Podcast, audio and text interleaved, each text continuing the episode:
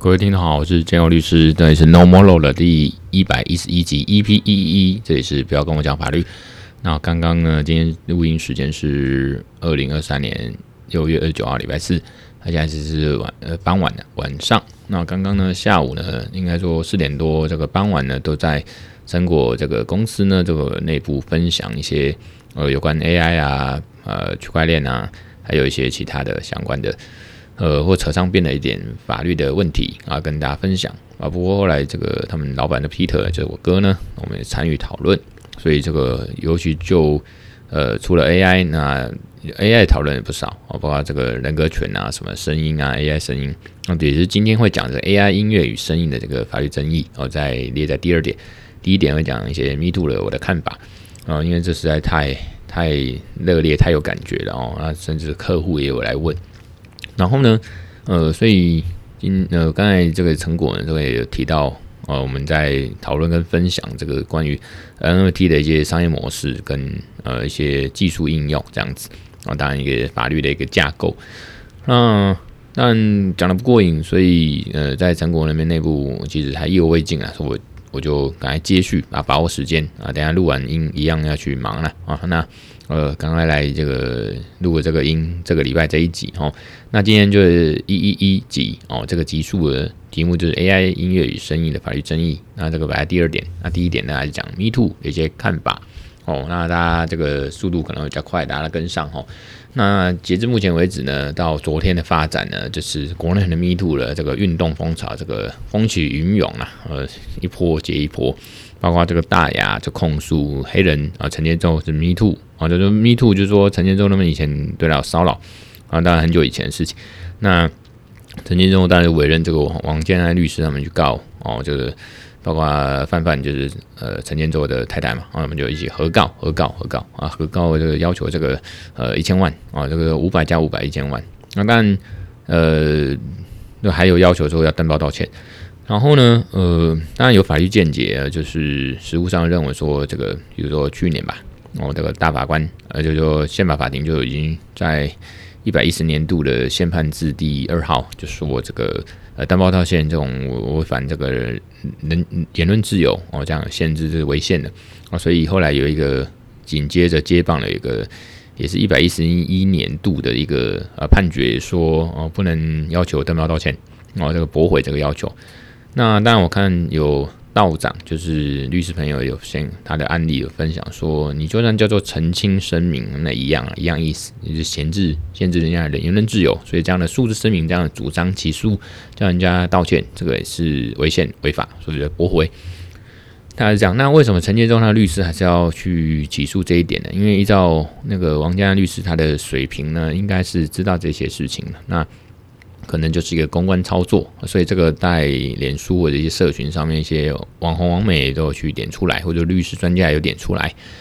那大概这个在在大牙的发生之后呢，也是有一个最强的 call to action 的人物出来，就是郭圆圆嘛，哦这样子，呃，也是所谓的第二个呃一个受害者，他也跳出来这样讲。但呃，目前都是双方说辞，所以我们就客观来分析吧，哈。那呃。这个总之，这个郭小姐说不能让她，她就在脸书发了两两篇吧。她的总重点是就说，其实她也是不会再去追究这个事情。可是她之所以会现在跳出来声援，唯一一个理由就是她觉得不能让大牙一个人。这个是史上人家说史上最强，或者今年最强的这个 call to action 这种行动呼吁，然后不能让只有一个人哦，不能让一个人当。这个去承受这些，所以他也跳出来，所谓的被害人的接二连三的跳出来去声援，去去去支持，或者说他也是感同身受，或者他也是 Me Too 啊，他也是一样在黑人前的这种的魔爪下，哦，这是依据他们的这个说辞哈。那我这边刚客观陈述，那呃，当然大家大部分人还是看好戏啊。当然，我觉得这个舆论目前这样操作起来，呃，这样这样跑起来啊，这种跑起来，不要说操作。看样子，这个一波未平又起，这个一下子是这个风向，一下子可能大牙，一下子就变成陈建州的操作不错。哦，就是他的这个不不告刑事诽谤，而告民事这个损害赔偿跟要求道歉这样的操作下呢，那就要求什么一千万，那裁判费大概缴个十万出头吧，哦，这样子预缴十万。哦，那当然网络上很多梗图就出来了，我就不讲。那现在就是风向，现在又好像大家有支持这个，发妇女团体或这些义务律师团，然后就开始支持这个大雅他们那边。那我个人呢，我是支持，我有发一篇那个公开的脸书文字，也是说鼓励跟支持 Me Too 运动的风潮，这个是一个社会的演进、进化跟进步哈。那如果你是利于这个，我认识这个呃，或者知道这个人相关的人事时地物的情况呢，或者相当的市政，或者是没有事证啊，我就是单纯就是觉得，呃，人格上我就是相信他，我支持他。那我要声援他，那甚至我们有时候会很容易用上帝视角般的这种审判之眼来看哦，好像每个人就是键盘法官一样，每个人都是上帝一样，都神一样哦。那我们就坚信这个被害人的这个的陈述真实的，或者他经验过程是真的哦。那 Me Too 运动伴随来其实是一种取消文化，就是说，哎，我我一一一一一爆料之后，哎，这个这个让他对方哦。就被指控的那个人就社会性死亡哦，直接社会性死亡，就是说，呃，毁天灭地的这种结果很可观。比如说他的这个代言啊，或者他的人格啊，全部都毁灭掉了。那大家把它取消掉，就像代言取消、活动取消哦，再加那个呃这个妻离子散啊，都有可能哦。这个就是取消文化，就是让他在这个社会上就是居居了。哦，那如同脸书最近也是把人家动不动就煮掉了哦，移除你的粉丝页了哦，禁止你发言等等等，然后就整个让你在这个世界上消失，这个社会上消失，跟社会性死亡没什么两样。那我承认说这个效果很杀，然后又快又好。那啊、这样子其实也符合很多人其实心中一种什么公平正义，好像将世界变得更好，把这个毒都消掉，呃人渣哦，细菌病毒都消灭掉的意思哦。其实他们像诺亚方舟的大洪水一样，那是冲掉，我要看到血流成河这样哦，当然死一死算。那其实还法律程序还是一个很重要跟基本的救济管道，然后所有这种呃性呃妨碍性自主哦，那个还有这种相关类型的案件呢，其实当举证上一定多少有点难度嘛。啊，或者如果你的证据里面的直接是比较呃间接的，如果够的话，充分的话，其实一样可以让被告成立犯罪。哦，虽然举证还是很难。可是因为这案件是公诉罪嘛，检警还是可以主动尽量去介入调查，跟给你一个公道。那由由于这个很多受害人他们知道资料哦，就是他们讲这些内容陈述，其实大概是疑似这种妨碍性自主或性隐私的案件。那当时发生的人事时地物呢，其实没有很明确的证据。那当然呃他自己或者说他呃人家鼓励这些受害人的一个一个出来。呃，那去去陈述，去去呃，甚至提告。那当然，检警呢，一旦获接获报案，就会立即去分案侦办。但是大家还是要冷静一下啦，哦，当一个这个理性的这个公民的哦，数位公民要有一个数位呃民主的素养哦。就是说，如果你网络公审，你跳过民主法治规范这样的防线，我们好不容易这个祖先们、前人们、先先前辈啊，他们这个建立在这个。呃，宝贵的这个民主法治哦，社会跟制度，你直接就诉诸这个情与理，不讲法律哦，那你就弄一些风向啊、舆论啊哈。那尤其现在这种 AI、ChatGPT 这些工具可以制造一些假讯息的情况下，你是不是很容易就一而再、再而三、再很多冤案？那如果真的是冤案，谁能给实际上受这个妨碍名誉的人哦？那个名誉已经被被破坏掉啊，整个人生被破坏掉，然后冤案啊这样的。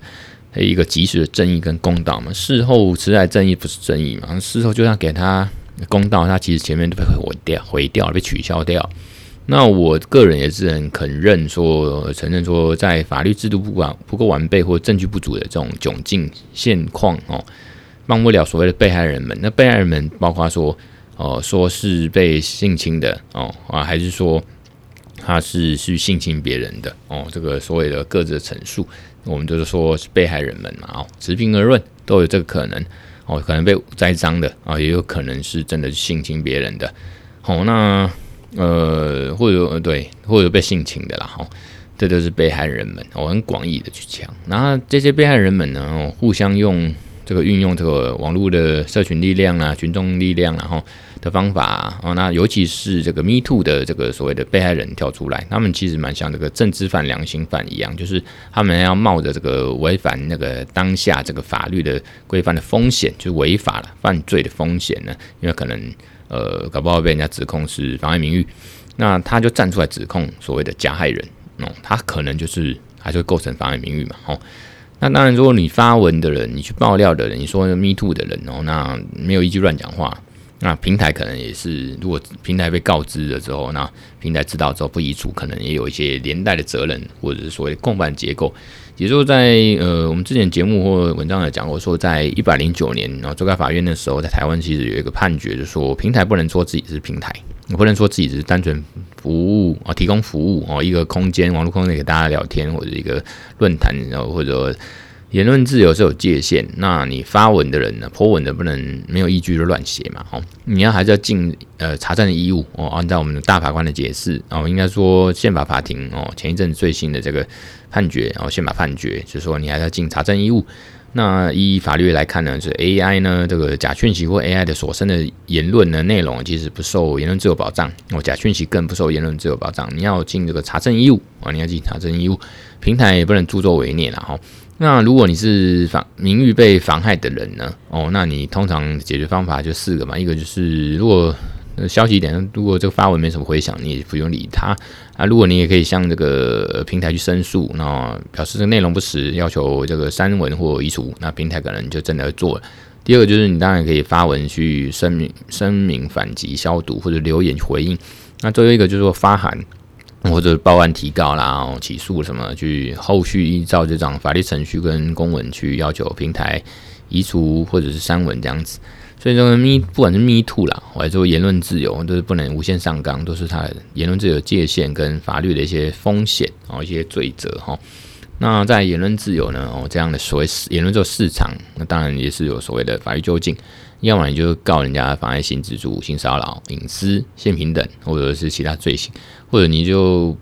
告这个妨碍名誉嘛。哦，相对的是这样。那可是你看事实跟证据而定啊，最后都搞不好都不成立。那法律变成一个过程跟手段，重点是达到后面的那个效果跟目的。哦，就搞不好就公关的手法而已。哦，那有时候大家还是要想想，到底在道歉呢？被害人们呢？哦，还是说？这个加害人们，然后在这个道歉，在道歉杀小，到底有没有真的在道歉，还是随便道歉，还是跟大家道歉，不是跟所谓的被害人道歉？哦，啊那个大家还是要去分辨。那这些是我一些最近的一些呃呃片段的杂念跟观感跟想法，大家我就是想分享一下。那呃，大家还是要尽量用呃。那个脑脑袋，或者说客那个客气一点讲，就是说大家有一个网络的这个数位素养哦，公民素养去想一下这个事情，这个不容易啊，不容易。那当然呃，大概这个话题呢，哦，这个话题我就分享到这边。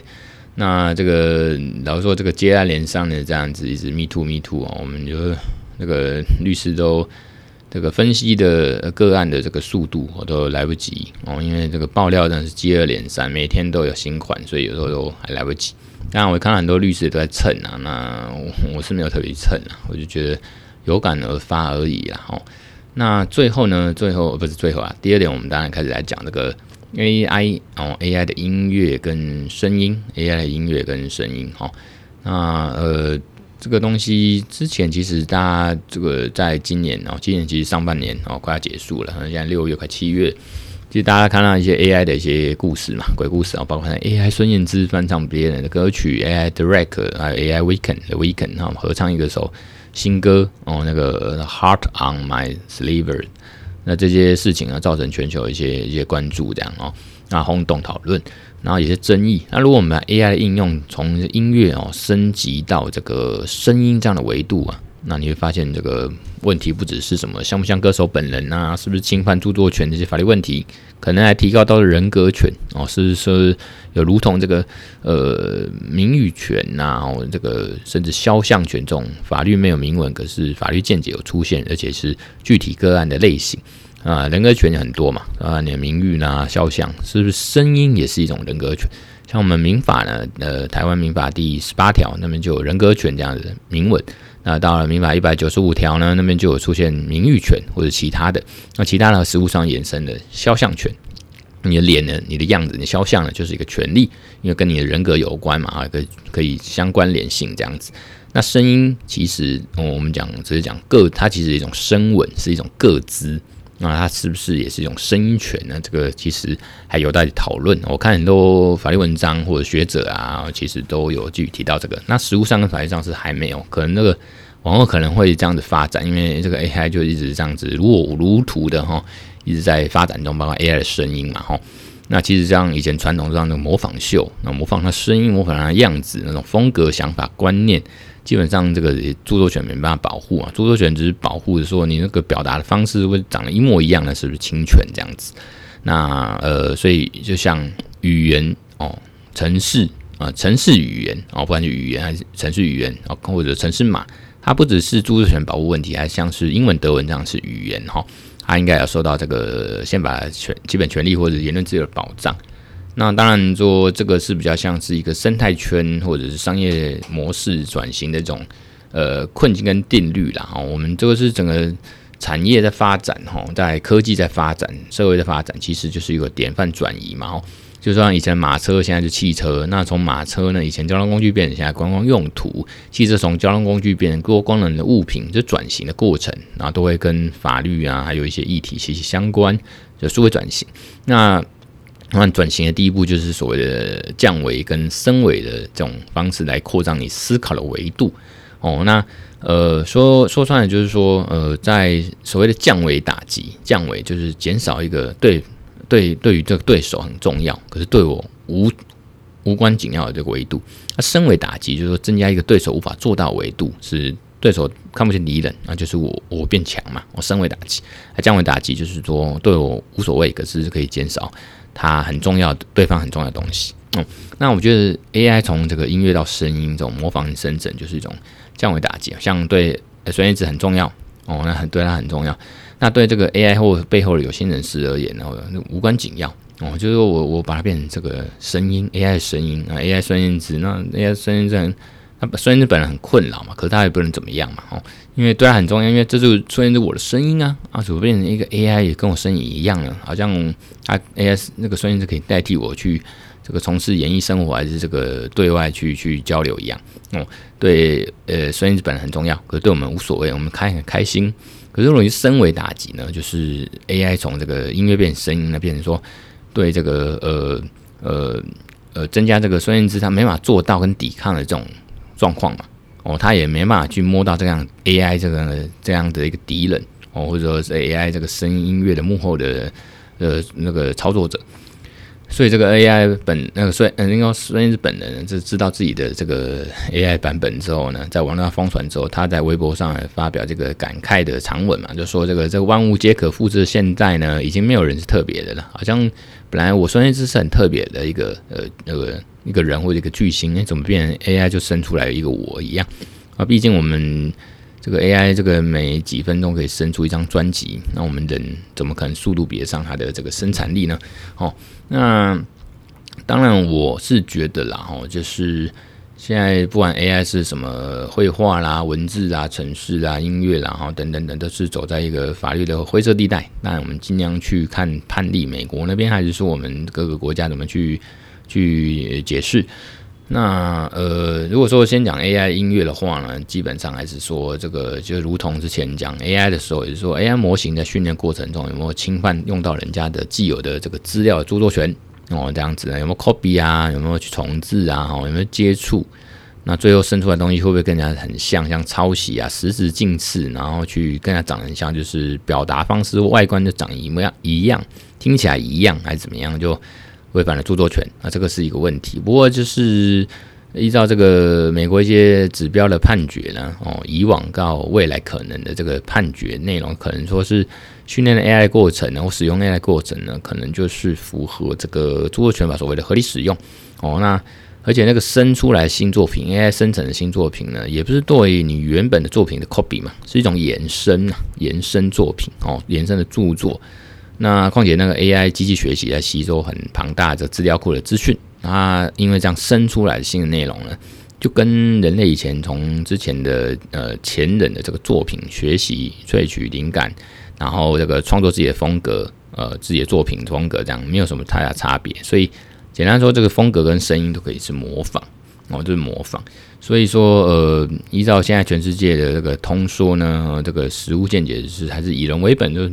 著作权这种或法律呢保护人类，保护人类作者。所以说，包括今年三月呢，二零二三年三月，美国著作权局就说，AI 生成的这个视觉的图像作品呢，不能获得著作权保护，因为它不是人类做的嘛。不过他也是说，人类的这个跟人机协作啦，然哦，就人类跟 AI 一起合作完成的作品呢，人类去利用 AI 工具生出来的呢，如果要有著作权著作权的保护，必须是人类有高度的这个参与或者是创作的这个干预或介入的指令。那当然，这个跟证明有关，所以大家都要想办法证明起来，有个记录。换句话说，就是虽然现在法律好像没有一个明确的界限界限，可是见解大家都大致上认为说，以现行法来讲，未来会不会有修法，这个未来再说。可现行说，如果人类主导成分越重呢，AI 的作为辅助性的工具的这个角色越鲜明，色彩越鲜明呢，啊，那当然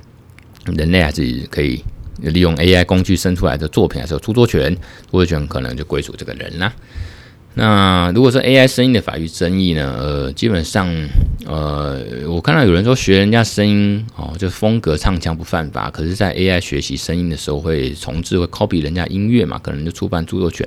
那前面我认同了，学人家的风格唱腔不犯法，可是后面我就保留了，就是说，你音乐归音乐，声音归声音啊，音乐是著作，可是声音是比较像是风格跟特色哈，就像模仿人家嘛哈。啊，那模仿人家总不犯法吧？哈，那是可是呃，这个音乐声音呃声音呢也是生物特征啊，它可能有个交集，因为生物有个特征，所以说呃，虽然你说 AI 你在生成这个音乐跟声音的过程有 copy 到这个歌手本人的呃音乐著作哦，数位档案嘛。那如果你是学那一个人的声音，就 AI 技术而言，呃，据了解是非常简单的，你就截取那个人每一个人那个人的每一首歌的一点点片段，啊，搞不好这个这个截取这 copy 的这个量也很难说就是抄袭啦，哦哦，那呃，可能就算未经同意你去用人家的这个呃音档什么的哦，可能也符合这个合理使用。那呃，其实就相关报道说，AI 模仿人类声音的技术跟工具变得很普遍。比如说，OpenAI 旗下有一款这个生成式 AI 的软体叫 junk box j u k e b o s。哦，那就提供很多知名歌手的这个样板的歌声，那种让你用户可以透露由这个软体自动生成的这种词曲去进行创作。也就是说，每个人都可以用低廉、零技术门槛的方式呢，啊，逼真的复制出歌手的声音。哦，据说有个国外律师就接受这个采采访说，创作者不可能针对特定曲风去申请申请这个著作权保护嘛，哦，不可能是一个曲风、一个风格的这种这种呃，这个单纯的这种呃。歌曲的旋律或者风格啦，风格比较说风格哦，恐怖的风格、轻快的风格，然后这个是没法申请著作权的。那你 AI 生成的歌曲呢，必须去包含说这个歌手以前的一些歌曲的片段、旋律啊、音乐档啊、和弦啊、歌词，你达到一个极为这个实质相信，你可能说这是抄袭啊，侵害著作权啊，否则你只是调性啊、歌声啊、风格相似的话，那并不犯法，没有犯这个违反这个著作权法。那所以，我们其实要 AI 的声音呢，这个事情呢，我们可能没办法用作权的角度去切入，我们可能要用数位转型的维度去看这个事情哦。也就是说，我们要升降去做一个数位转型的思维。呃，有个呃西洋歌手呢，叫 Grimes Grimes，G R I M E S，然后就曾经就推文表示呢，我就说可以随便用我的声音，我你不用怕被告，还鼓励歌迷使用的 AI 生成模仿。哦，他这个歌手的声音去做一个自创的歌曲，而且还让任何成功发行的 AI 歌曲呢，哦，那这个这个歌手他自己本身也可以收到一半的这版税。哦，那这个歌手还更这是 Grimes 啊，Grimes 啊，反正就是更积极，呃，就是说，呃呃，发布一个新的工具，让任何人都可以自己用创作的歌曲套路这样子，变成用他的声音，用这个歌手声音去做一个创作，有一个。呃，用户跟这个歌手呢，一起透过这样 AI 的这个工具去协作的感觉，然后那利润这个各半。那有些呃网友呢，或者有些论者呢，就认为说，呃，其实这个如果你的作品没有这种受限制的情况下，即使是盗版的混音或 TikTok 这样的短片呢，你可以增加音乐原本作品的曝光度啊，那最后还是。有利于原本作者这个品牌嘛？哦，我就举 AI 孙燕姿来讲，一个原本诶，那个孙燕姿本人那个品牌这个名称，然后搞不好还可以透过这样子这样子的 AI 的这个孙燕姿哦这样的声音，或者要唱人家歌，去让人家知道哦，有个孙以前有个孙孙燕姿，我在孙燕姿好久没出来了哦，对老粉丝来讲，然后 AI 那个因为 AI 分析之所以让你会回想起以前孙燕姿哦那个人跟他以前的歌老歌，那。是那个呃新的那个年轻朋友来说啊、哦，有个人叫孙燕姿，因为搞不好他不知道二十年前有个孙燕姿这样子。哦，那呃，毕竟孙燕姿这几年比较少出现或一些新作品或活动嘛，哦，那搞不好你这样子可以推动他的一些音乐消费、门票销售，然后那版权啊、分润啊，或商品的这个赞助啊，其他收入来源，那甚至搞不好这个就推动这个这个孙燕姿本人有新的作品。或者是经济价值啊，音乐产业的价值在于说，有哪歌手，有哪个作者啊，艺人品牌，而不是音乐资产本身嘛。哦，所以说，你如果在这样的情况下呢，那个采取一个比较变通跟宽松的方式，那创造双赢的局面哦，就是说，你虽然这个衍生的作品哦是未经许可的，那你这个创作者呢，你可以建立起自己的这个追随者 follower 哦，就是比如说网红好了，我就是弄一个 AI 孙燕姿。那你要弄一弄，大家就赞嘛赞嘛，然后就加，然后就当你粉丝。那你原创的那个人，譬如说孙燕姿好了，那也是获得相关的这个呃关注啦，然后热度或者后续获得后续的这种呃这个乐趣啊。哦，那如果愿意的话呢，其实大家也可以合作商业化。所以这个是这个商业模式结构跟生态环境系统。然哦，这是呃包括就是这个创意的归属。那大家能不能识别原本的作者哦，原本的作品啊，要大家有这个能力。像我个人想到这个例子，就是说台湾的网红以前那个圣结石以前翻唱过周杰伦的某首歌，那年轻一代人还的朋友还以为那首歌就是圣结石唱圣结石的歌啊，哦，所以这个就是可以看得出来，这个其实其实呃还有一个就是以前那个曹格啊，曹格他有一首歌叫背叛，那大家记得这首歌不红，那后来是因为歌唱节目呢，哦，那然后星光大道啊，那那那当时的这个呃。杨宗纬就把他唱唱红了啊，唱到这个大街小巷，大家都唱背叛，然后才知道哦，原来是那个曹格的歌。那曹格因此也是又翻红了，然后收了很多版税。然后曹格还说，请大家多唱他的歌，让他更赚。然后后来接类似事情，这个萧煌奇那边也发生过。所以其实这个是个共赢的局面哈。那所以说，在 AI 学习声音的方面呢，反而不是音乐或其他著作形式，而是这个声纹哦，还有这个音频。哦，那那其实他呃，就是学人家声音，他是号称自己的 AI 孙燕姿，对外已经表示说，他就不是孙燕姿本人的声音，他没有去冒用人家，然后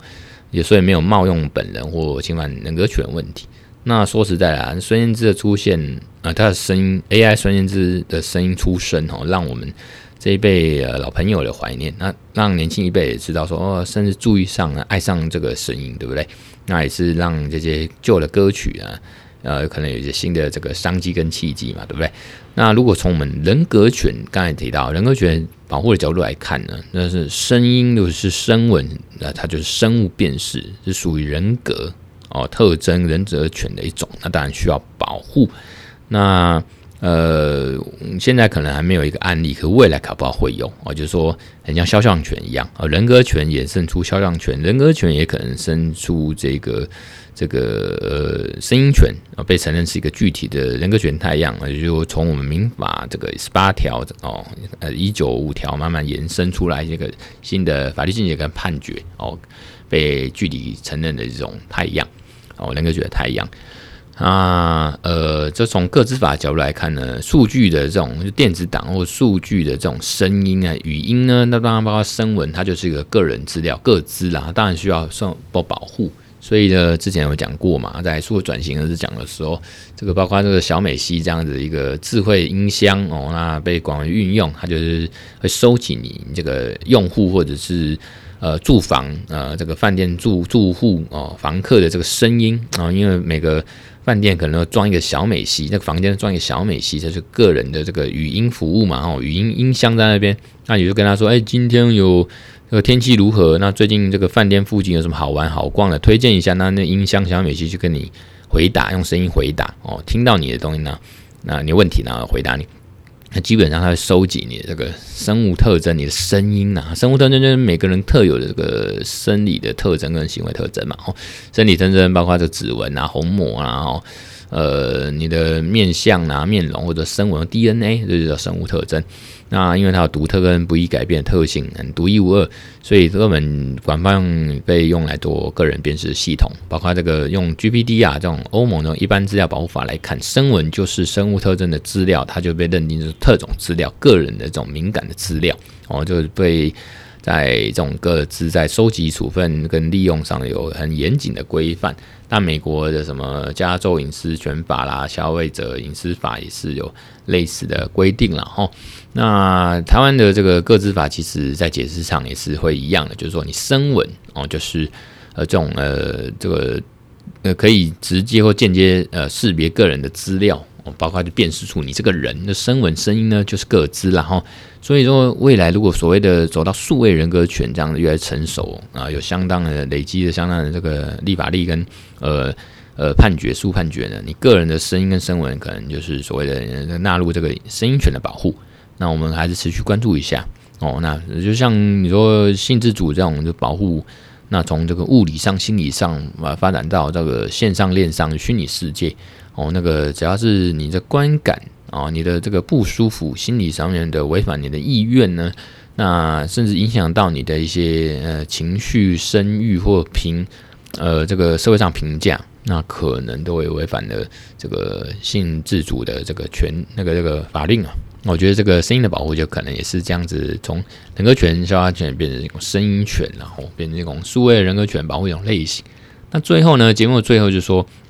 呃，短期内呢，能确定是像 AI 声音这种情况下，你只要不要去一些音乐哦，你不要侵犯到原本著作、原本作品的著作权，你不要影响到人家的肖像权，你不要去冒用人家或者丑化人家哦，影响到人家人格权或者社会的评价，还是丑化人家的这个名声形象哦。有些人模仿模仿过头了，把它弄得很丑，然后人家觉得很厌恶、很不舒服哦，甚至就是让人家这个留下什么不好的印象哦，呃。大概就是有点类似这个，呃，那重点不要讲。那简单说就是，除了著作权问题以外，就是类似 defect 这样哦，就去冒用，让人家误会啊，侵犯到人家哦，不要不要到这种程度，其实都不会有著作权触法的问题，也不会有肖像权或人格权的问题。那长期来说，就是著作权的这个制度、商业模式跟生态环境，还有数位人格权演进。不过这个提醒也是说，呃，也看到两个补充哈，一个是说。如果你是有违反到一些民法第十八条人格权哦，我搞不好就是可以去主张啊，试试看那个能不能告说，哎，你这个你这样用我的声音，AI 用我的声音呢，啊，这个很像啊，人家想象到我啊，会不会就是侵犯到我人格权和声音权？哦，那个东西跟肖像权很像，它不一定真的侵犯肖像权，就算侵犯了，不一定是有所谓的损害赔偿哦，金钱跟精神上、财产上跟精神上的损害赔偿。那有时候要看你这个人是不是呃真的是艺人呐、啊，还是有这个社会人士，还是说是一个呃知名人士，有社会影响力的公众人物。这个当然，亲通常实务上就觉得你的肖像权真的是很重要，然后这个影响很大，然后真的被侵犯。我觉得声音也是，现在大家知道孙燕姿嘛，那是 AI 孙燕姿，那当然影响，那就不会说 AI 陈建佑，那 AI 陈建佑律师，这个人家也不知道我是谁，我没在红哦。哦，那当然，这个搞不好就我声音被人家那 Podcast 每每周来录，那等于音档那边人家要模仿也很容易嘛。哦，那当然就是就算这样，搞不好人家也觉得没有侵害到我这个 AI 成就是 AI 曾经有声音，搞不好没有侵犯到我这个成就律师嘛。哈、哦，但如果说是扯到律师什么，搞不好就又又是另当一回事。然后搞不好就是因为搞不好误认为呃这个 AI 是陈旧的声音啊，误认为这个声音真的是成就本人哦，又有点像 Deepfake 一样，会让人家误会。那搞不好就真的会有这个，呃，嗯，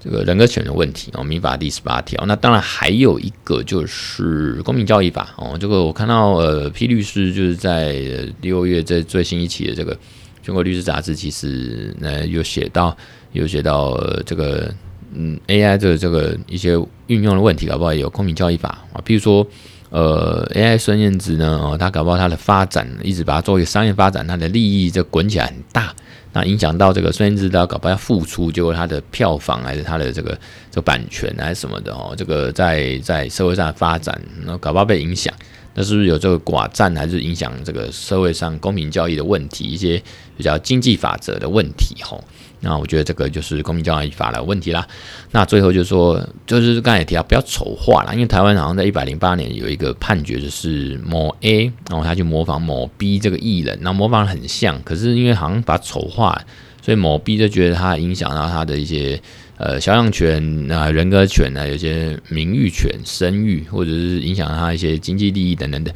就去告，然后想他告赢了。某 B 这个艺人就去告某 A，来告赢了。那呃，二审呃，二审可能和解掉。那重点这个案例就是说，你要模仿人家，基本上你不会违法，可是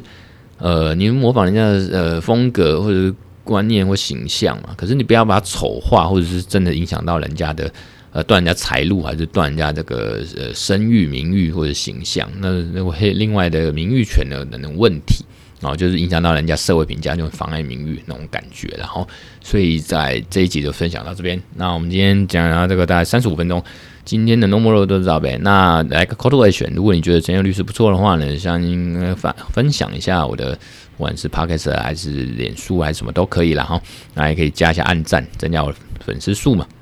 那呃，如果人家合作或者是要委办呢，当然也欢迎。那今天的 No More 就到这边，那呃就这样吧，好，拜拜。